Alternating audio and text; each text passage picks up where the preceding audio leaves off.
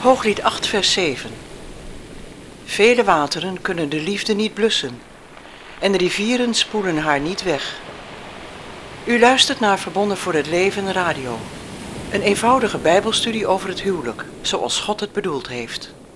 Samenstelling en presentatie Willem en Helen Lingeman.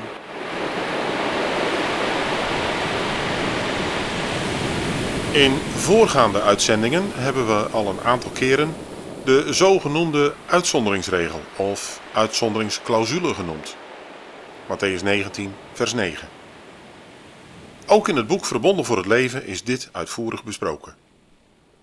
Desiderius Erasmus had in zijn Griekse vertaling van het Nieuwe Testament, de Textus Receptus, eigenhandig een toevoeging in Mattheüs negentien, vers negen gezet. Hierdoor ontstond precies het tegenovergestelde als wat in de oorspronkelijke manuscripten staat. Mattheüs negentien, vers negen. Ik zeg u echter, dat wie zijn vrouw verstoot, niet om hoererij, en met een andere trouwt, overspel pleegt. En wie met een verstoten vrouw trouwt, pleegt overspel. Erasmus had van niet om hoererij, behalve om hoererij gemaakt. Hoererij was door toevoeging van één enkel woord, het Griekse woord ei, vanaf dat moment een reden voor echtscheiding geworden. Vervolgens werd deze onschriftuurlijke leer overgenomen door de reformatoren Maarten Luther en Johannes Calvijn.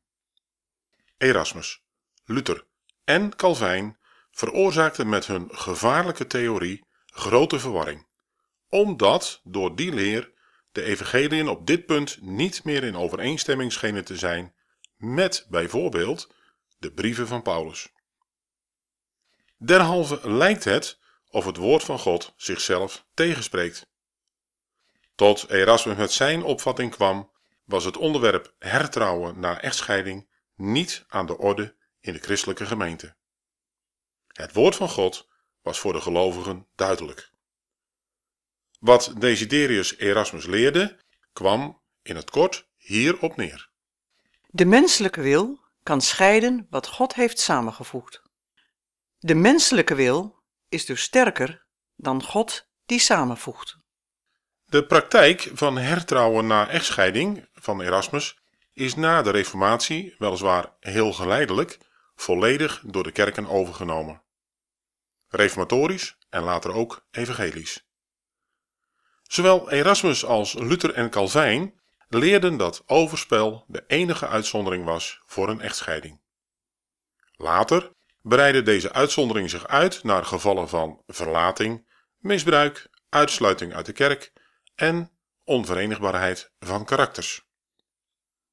Zo ontbond Calvijn in zijn woonplaats Genève het huwelijk van een Italiaanse edelman, Galeazzo Caracciolo, en bevestigde hij diens nieuwe verbintenis. De reden van de scheiding was dat de echtgenote van deze edelman geen afstand wilde nemen van het katholieke geloof. Veel mensen vluchtten naar Genève omdat zij van hun rooms-katholieke partner af wilden en hoopten in die stad een nieuwe man of vrouw te vinden. Stonden Luther en Calvijn in eerste instantie alleen het trouwen van de onschuldige toe, al snel konden ze geen nee meer zeggen tegen het trouwen door de schuldige, degene die verlaten had.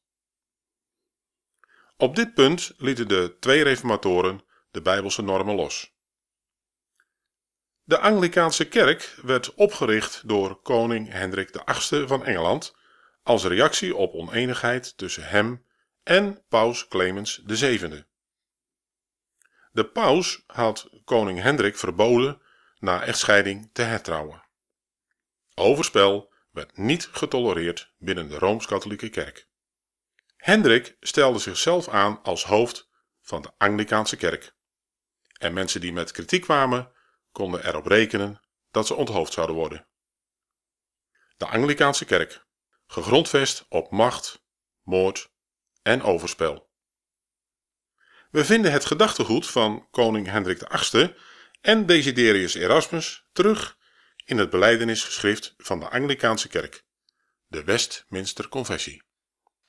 In negentien zesentachtig vertaalden de gereformeerde theologen Armsen en Van Rongen deze Westminster Confessie. Door veel kerken van reformatorische signatuur is wereldwijd dit belijdenisgeschrift aangenomen.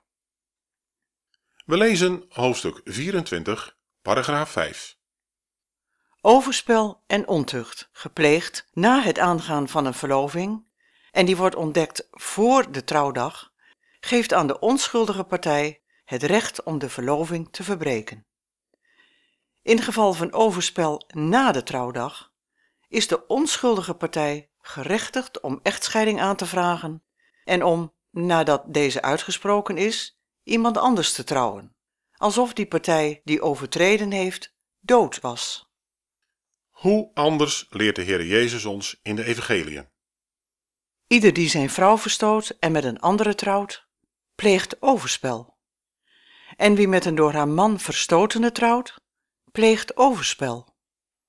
De apostel Paulus sluit hier naadloos bij aan als hij in Romeinen zeven, vers twee en drie zegt: want de gehuwde vrouw is door de wet verbonden aan haar man bij diens leven. Maar is de man gestorven, dan is zij vrijgemaakt van de wet die haar aan de man bond. Daarom zal zij een overspeelster worden genoemd, als ze bij het leven van haar man de vrouw van een andere man wordt. Maar als de man gestorven is, is zij vrij van de wet, zodat ze geen overspeelster is, als zij de vrouw van een andere man wordt. De Heilige Schrift kent geen uitzonderingsregel of uitzonderingsclausule. Ook Mattheüs negentien, vers negen niet.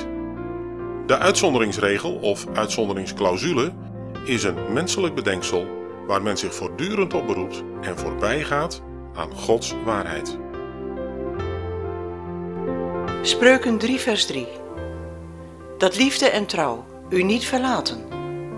Bind ze om uw hals, schrijf ze op de tafel van uw hart.